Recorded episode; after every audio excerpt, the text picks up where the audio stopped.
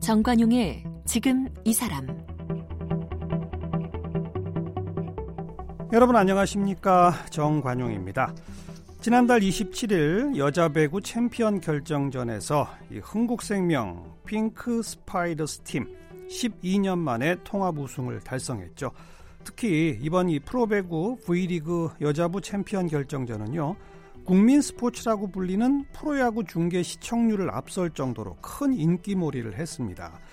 이것뿐만이 아닙니다. 무엇보다도 이번 우승, 이 국내 프로 스포츠 사상 최초로 여성 감독이 일궈낸 통합 우승이어서 한국 스포츠계의 새로운 역사다 이렇게 불리는데요. 자, 바로 오늘 이 새로운 역사의 주인공 흥국생명 배구단 핑크 스파이더스 팀의 박미희 감독을 만나보겠습니다.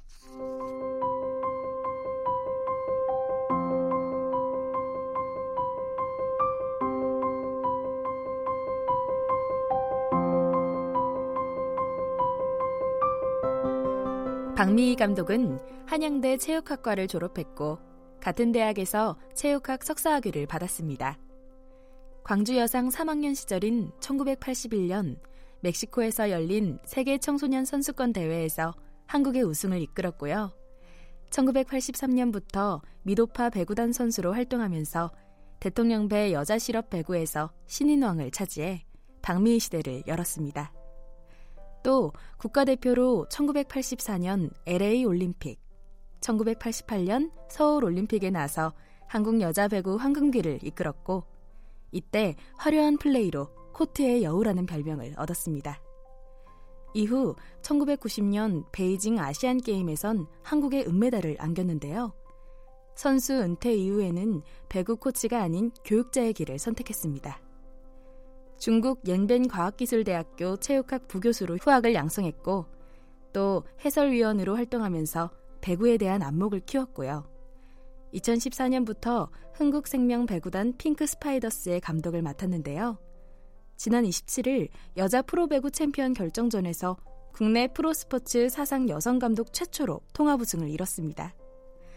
그동안 체육훈장 기린장과 88 서울올림픽 개인상 등을 수상했고 올해 V리그에서 여성 지도자 최초로 감독상을 받았습니다. 네, 박미 감독 나오셨습니다. 어서 오십시오. 안녕하세요. 축하합니다. 아, 초대해 주셔서 감사합니다. 요즘 그 축하 어마어마하게 많이 받았죠. 어, 경기 끝나고 났는데 사실 생각보다는 많은 분들이 축하해 주셔서 어, 아주 바쁜 시간을 보내고 있습니다. 흥국생명 팀이 네. 프로배구 초창기에는 최강 팀이었잖아요.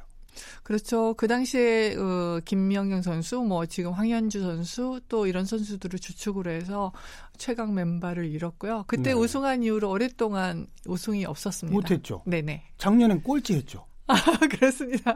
아니 어떻게 이렇게 롤러코스터를 타요? 어, 그 전에 사실 정규리그 우승을 했었고 네. 챔프전에는 못 했었고요. 지난해 좀 어려운 일이 많았고 그래서 그 여섯 팀 중에 6위를 했었죠. 그렇죠. 네. 꼴찌 하다가 갑자기 1등도 되는 거예요.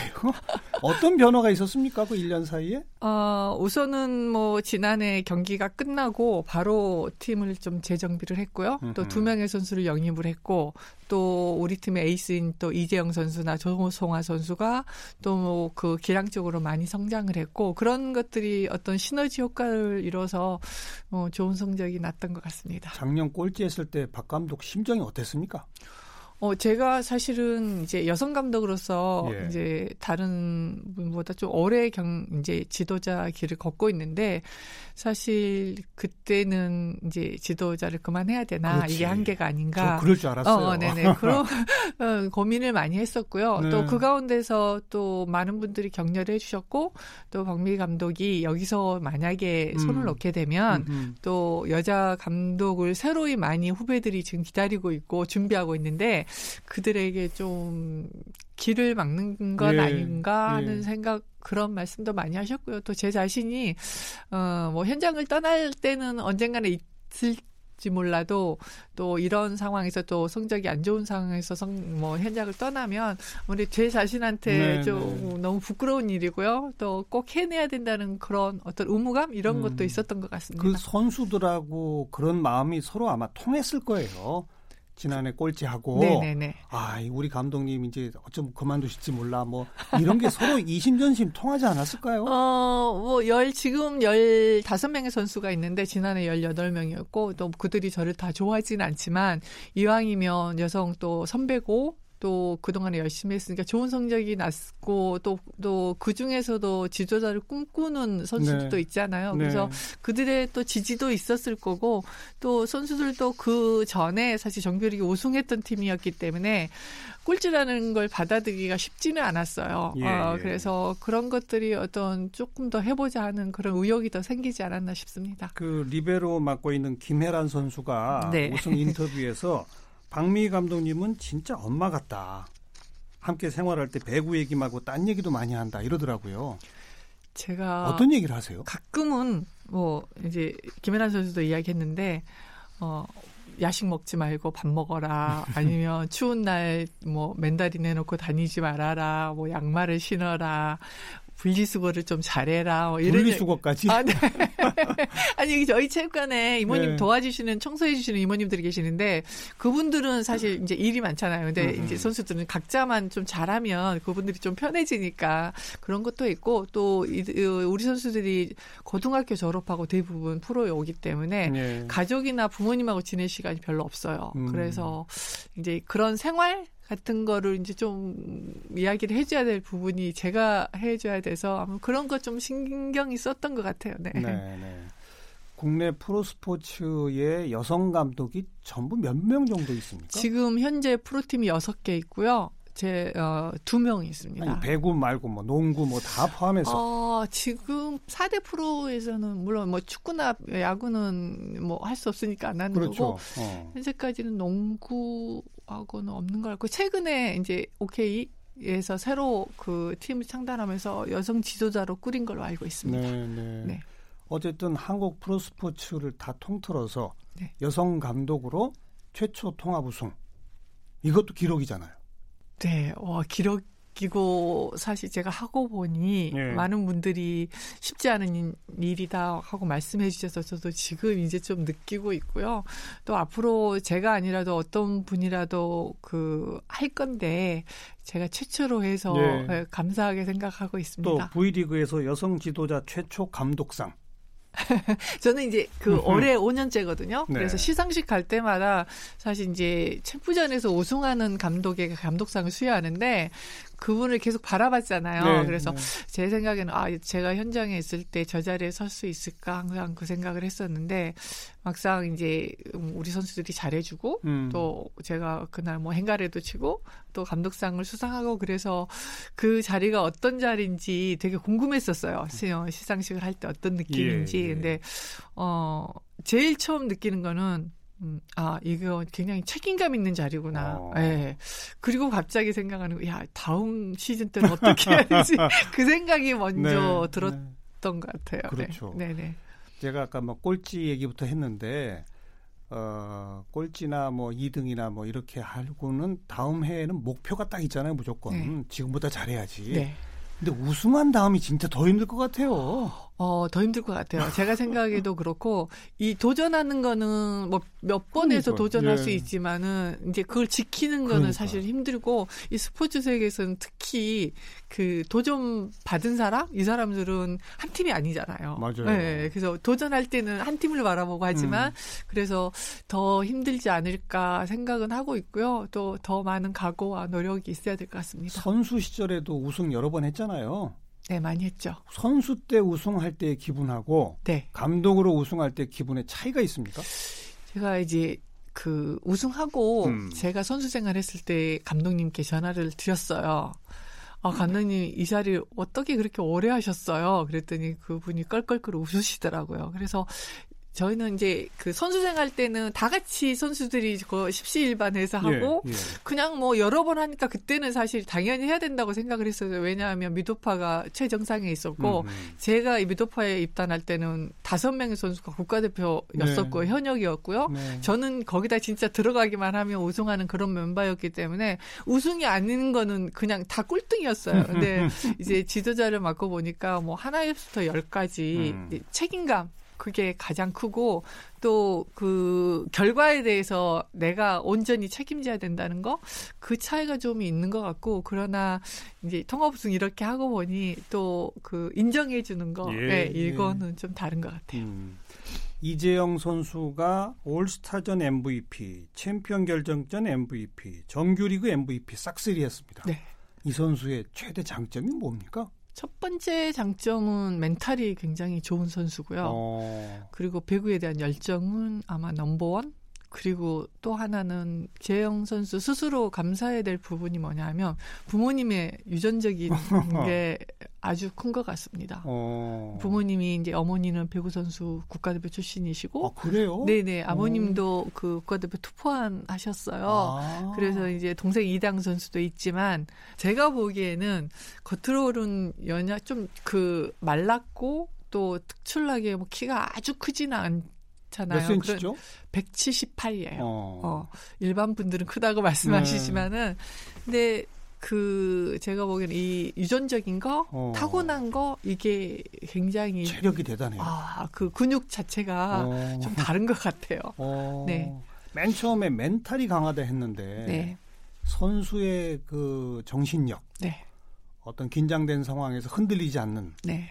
이런 거 참 어렵죠. 아, 본인도 대단히, 선수 시절 참 어렵죠 그런 게. 대단히 어려, 대단히 어렵고 그건 자기하고 진짜 무한한 싸움이고요. 음. 그 재영 선수는 그러니까 크러치 상황이 됐을 때 절대 밀리지 않아요. 어. 본인이 해결 능력을 가지고 있는 것 같고 네, 그때 네. 해결하는 걸 굉장히 즐겨요. 즐겨요. 네네네. 어. 굉장히 경기 굉장히 힘든 상황에서도 아 너무 재밌다 이런 걸 느낄 정도로 네. 뭐 그런 멘탈을 가지고 있어요. 네. 네. 시즌 끝나고 네. 태국의 올스타전 친선 경기도 다녀오셨죠? 네. 근데 태국이 옛날에는 배구 잘 못했는데 요즘 굉장히 잘해요. 지, 제가 선수 생활했을 때는 네. 태국이 변방이었고요. 그러니까요. 그 태국이 배구에 관심을 갖기 시작하면서부터 지금 1세대예요. 이 선수들이 이 선수들을 키워내면서 어, 결과물을 받고 또 그 청소년에서부터 그다음에 대표 선수, 그다음에 그 대표 선수를 키워서 각국에 보내서 훈련을 해서 다시 또 모여서 하고 오. 어. 그러면서 다시 청소년 키우고 키우고 네. 이 인프라가 굉장히 넓고요. 그래서 그 큰 대회 그래서 뭐 아시아 선수권대 뭐 이런 큰 대회를 유치를 하면서 어. 배구에 대한 관심을 국민들한테 쫙 확산을 시켰어요. 거의 국민 스포츠로 네, 네. 그래서 지금도 보면은 거의 뭐 체육관은 꽉 차고 매진되고 이야. 그리고 이들의 그 스타 플레이어 선수들은 뭐 광고에서부터 시작해서 연예인 못지않은 인기를 누리고 있고요. 그래요. 네, 그리고 또 어, 후배들 어린 선수를 계속 키워내고 있어요. 네. 눈 깜짝할 사이에 막 변하는군요. 네, 그렇습니다. 거기 팀이 몇 개나 있어요? 거기 는 팀은 뭐 프로는 우리처럼 활성화되지는 않았지만은 일반 어 일반 대학교 이런 데는 거의 학교마다 배구가 있을 정도로 그 정도로 인기예요. 어. 네. 그리고 국민 스포츠로 관중들도 도와주고. 네. 어. 어. 정말 우리가 상상할 이상으로 굉장히 인기가 많고 호응도도 좋고 또 그들이 이런 호응도 속에서 배구의 길을 잘했구나 할 정도로 많은 인기 또 명성, 네. 어, 부도 아무래도 그러면 앞으로 따랐겠죠. 앞으로 태국 여자 배구는 점점 더 실력이 세지겠네요. 제가 생각하기에는 100% 그렇습니다. 우리가 못 따라가겠네요. 아, 우리도 진짜 많이 노력을 해야 되는데 일단 우리는 이제 중고등학교 음. 선수들이 너무 열악하고 그렇죠. 그 부분에 대해서 많은 고민을 하고 있는 것 같습니다. 네. 네. 네. 자, 우리 박 감독님 선수 시절 옛날 얘기 좀 할 텐데 몇 살 때 처음 하셨죠? 저는 초등학교 6학년 때 시작은 했는데 제가 그 시골에서 자랐어요. 어디요? 어 해남에서 자랐어요. 해남. 네네네. 음, 땅끝 마을. 네네 맞습니다. 그래서 거기서 자라서 뭐 본격적으로는 하진 않았고 체육 시간에 좀 하다가 음. 어 저희 체육 선생님이 재능이 있는 것 같다. 그래서 중학... 초등학교 때부터도 키가 좀 컸습니까? 그냥 조금 컸어요 조금. 그때는. 그래서 음. 중학교를 광주로 네 갔었어요. 그래서 여기서 배구를 시작했죠. 중학교 때부터 네, 네. 선수 생활. 네, 네. 어. 국가대표가 된 건 몇 살 때였습니까? 고등학교 2학년 때. 고등학교 2학년 때. 네, 네. 어. 고등학교 2학년 때 국가대표면 다른 선수보다 좀 빠른 거죠? 네, 조금 빠른 거죠. 그죠? 네, 네. 어. 그만큼 천부적 자질이 있다는 거고. 저는 저희 가족 중에 스포츠를 잘하는 사람이 사실 저 혼자예요. 유전적인 건 없군요. 어, 그러니까. 오빠나 동생은 뭐 이렇게 간 감각은 있는데 신장이 지금처럼 크다거나 그런 거는 저희 가족 중에 제가 제일 신장이 크고요. 네, 네. 어 근데 좀 그 힘은 조금 부족하고 감각은 좀 있는 것 같아요. 이제. 감각. 네, 네. 현역 시절에 별명이 코트의 여우예요. 어. 왜 이런 별명이? 그 말씀드렸듯이 제가 힘이 없잖아요. 음. 그러면 꾀라도 있어야 네, 되는데 네, 네. 어. 꽤 있게 그러니까 하다 보니까 아마 음. 그런 별명이 붙었고 그러니까 뭐 이제 사실 신장이 좋거나 힘이 좋거나 그러면 어쩐지 그쪽으로 좀 발달되는데 다른 선수보다 그게 부족하니까 네. 다른 쪽으로 좀 발달이 된 것 같아요. 네. 네. 남이 도저히 따라오지 못할 박미 선수 때 나만의 특기 빈자리를 잘 번다. 빈자리 잘 네. 번다. 아. 힘들이지 않고 어. 빈자리에 넣는다 이런 아. 거. 네, 그래서 딱 그 스파이크 하려고 보면 딱 보입니까? 어, 되, 저는 연구를 되게 많이 아, 이 정도 보려면 어디가 비었겠구나. 이 정도면 어느 정도 어. 어느가 가장 취약점이겠구나. 이런 것들을 계속 이제 어허. 경계하면서 이제 계속 연구를 하는 거죠. 어. 네. 그러면 그렇게 될 수밖에 없거든요. 예. 어떤 사람이 여섯 명 들어가 있기 때문에 빈 자리는 날 수밖에 없고 예, 예. 그래서 계속 계속 이미지 트레이닝 뭐 어. 예, 이런 거 많이 했습니다. 여우 많네요. 몇 살 때까지 현역에 계셨죠? 제가 스물 아홉 살 때까지 했어요. 스물아홉. 네네. 결혼하면서 은퇴했습니다. 음, 보통 선수 은퇴하고 나면은 뭐 코치나 뭐 이렇게를 많이 하는데 그렇지 않았어요. 그때 당시에는 여자가 코치하는 거의 없었어요. 어. 어, 배구 종목은 특징이 그렇습니다. 그 힘을 요하기 때문에 여성들이 지도자 하기는 쉽지는 않아요. 아. 네, 분야별로 이렇게 뭐 세타 코치나 수비 코치나 이런 거 외에는 네. 그 직접적으로 볼을 때려줘야 되고 힘을 써야 되고 아. 그다음에 수직 점프를 해야 되고 그래서 그거는 조금 힘들어요. 사실 다른 종목보다는. 그렇습니까? 네. 연변 과학기술대학교 체육학과에서 교수를 하셨어요.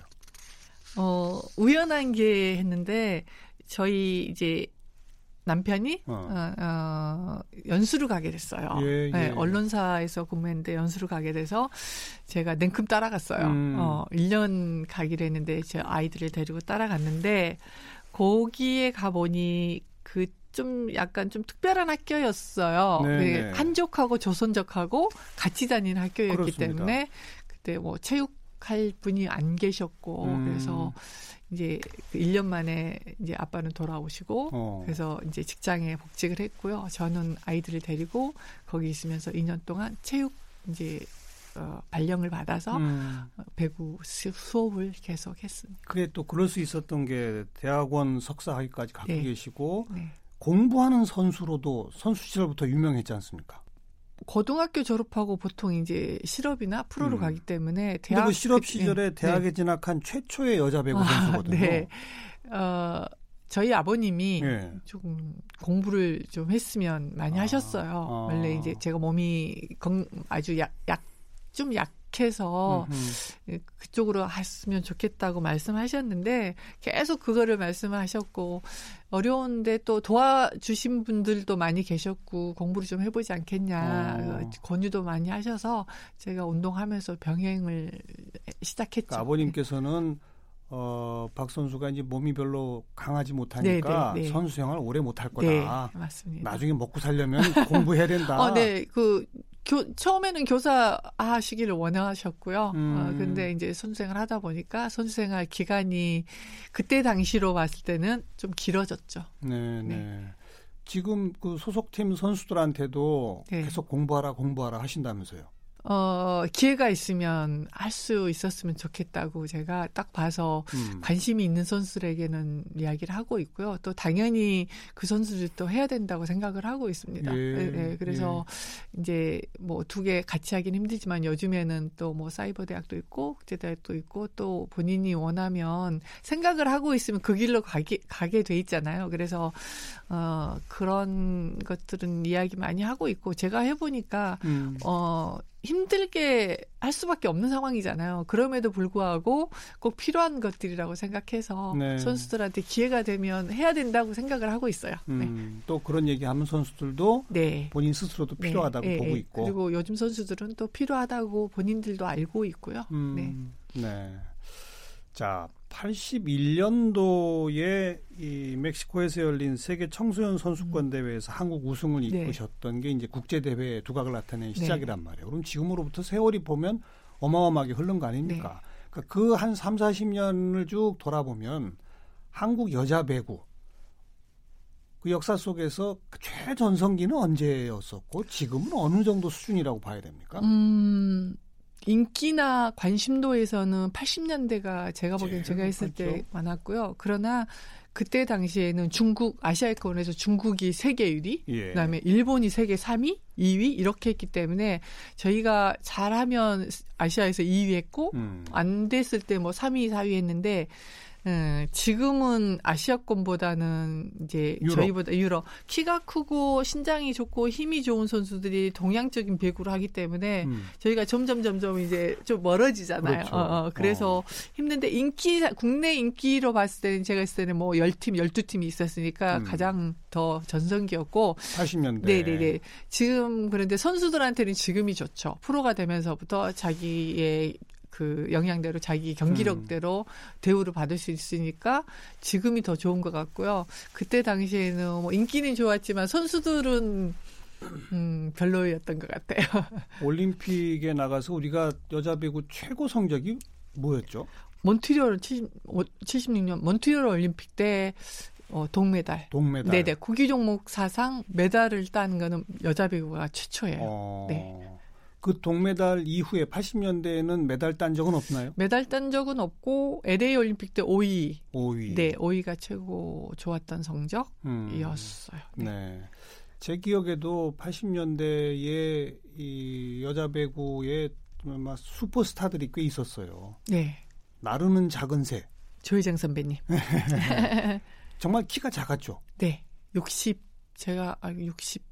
65 어. 정도 됐어요. 아 그리고 런던 올림픽 때 그 이후로 음. 김연경 선수 김연경 시대가 선수. 왔을 때 런던 올림픽 때 4위 했던 게 가장 좋. 네네. 네. 네. 음, 조혜정 선배님. 아무튼 그 옛날 80년대 그때 아까 말씀하신 대로 중국, 일본, 아시아권이 제일 잘하던 네. 그 시절에는 농구는 선수들이 다 키가 커야 되는데 네. 배구는 키 큰 선수들이 별로 없었던 시절이었어요. 그렇습니다. 그게 언제부터 배구 선수가 농구 선수보다 키 큰 선수들로 바뀐 게 언제부터입니까 이게? 제가 보기에는 저도 사실 이제 그때 당시에 센터 그 네. 가운데에서 했는데 지금 제 키면 공격수는 힘들고 그렇죠. 리베로 정도 예, 예. 네, 했는데 아마 90년대부터 180이라는 게 180cm가 제가 운동했을 때는 가장 큰 선수였어요. 네, 네. 근데 지금 일반적으로 180은 기본. 네. 184 이렇게 돼야지 음. 어, 그 그 신장에 강점이 있는데 90년대 이후부터는 신장이 좀 더 커진 것 같아요. 뭐 남자 배구로 치면 2m 이상 선수들이 네. 즐비하잖아요. 네, 네, 네. 그러니까, 그러니까 완전 패러다임이 변화하더라고요. 옛날에 봤던 배구는 네. 정말 각종 기술, 네. 작전, 네. 뭐 속공, 네. 뭐 이런 거라면 네. 이제는 그냥 장신 숲으로 앞에서 맞고 그냥 그 고공에서 점프해서 때리고 이런 식으로 패러다임이 변화했더라고요. 배구의 패러다임이. 지금은 그렇게 될 수밖에 없는 것이 예. 자꾸 이제 그 배구 규, 칙이 바뀌어요. 어떤 식으로요?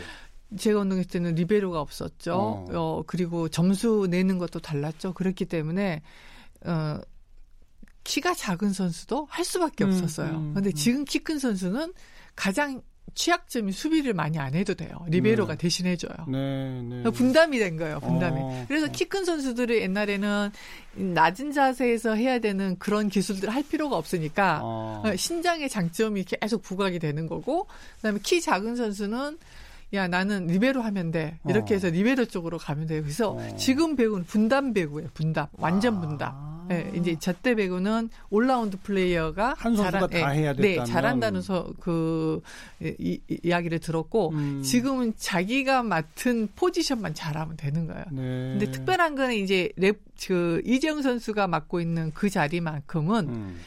때리는 거 받는 거 그러니까 수비 공격 이런 걸 잘하는 사람만이 그 자리에 쓸 수 있는 거예요. 네, 그러니까 네. 그거 외에는 다 분담이에요, 분담. 세타도 아. 분담, 미들브로커도 분담, 어. 뭐 그다음에 오른 보통 오른쪽 외근 선수 하면 영병도 분담, 리베로도 분담 이렇게 하다 보니까 어, 큰 선수들이 잘할 수 있는 음. 지금은 좋은 조건이죠. 네. 네. 또 그렇게 해서 관중들에게는 더 좀 스피디하고 네. 빠른 결정이 나고 네. 이런 걸 보여줄 수 있는 거니까. 그럼요. 그리고 아. 리베로가 대신 취약점을 해주다 보니 랠리도 많아지고. 네, 어, 네. 그렇게 돼서 최근에는 이제 그런 관점에서 배구를 보다 보니까 음. 좀더 재미있어졌고요.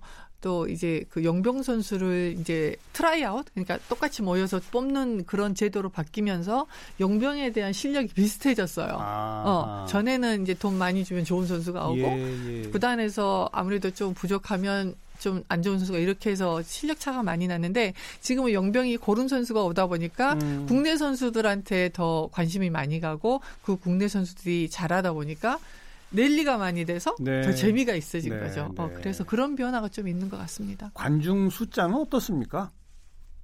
되게 올해는 선수들이 기분 좋게 했어요. 어. 전에는 남자 한, 한 경기, 여자 한 경기 이렇게 하다 보니까 남자 경기 끝나면 쑥 나가고 관중들이 우리가 먼저 하면 네. 우리 하기 안 와요. 안 남자 한다고. 경기 할 때까지 기다려야 되는데 예, 예. 지금은 올해부터는 저희가 7시 경기로 바뀌었어요. 5시에서. 음. 어, 그러다 보니 이제 어, 퇴근하고 오신 분들 또 뭐 시청률 그리고 그래서 이제 여자 경기 할 때도 저희 대부분 관중들이 꽉꽉 차는데 예, 예. 좀 많이 들어가는 지금 체육관에서 많이 들어가는 데가 4천 명. 음. 네.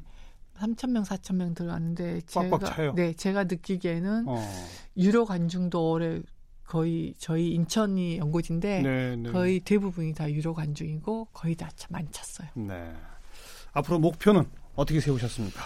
음, 늘 매일매일 새로운 목표를 가지고 각오를 음. 하고 이제 있는데 사실 그런 지금은 사실 그런 마음입니다. 뭐 산악인들이 굉장히 높은 뭐 히말라야도 등반하시잖아요. 예. 그럼에도 불구하고 내려왔을 땐 또 새로운 목표를 가지고 그렇죠. 또 올라가시고 음. 하는 것처럼 뭐 이제 그냥 기본적으로 뭐 2연패 이런 거보다는 하여튼 계속해서 음. 도전하는 그런 마음으로 할 생각입니다. 네. 계속 좋은 성적 네. 기대하겠습니다. 감사합니다. 한국생명 배구단 핑크 스파이더스의 박미희 감독이었습니다. 고맙습니다. 감사합니다.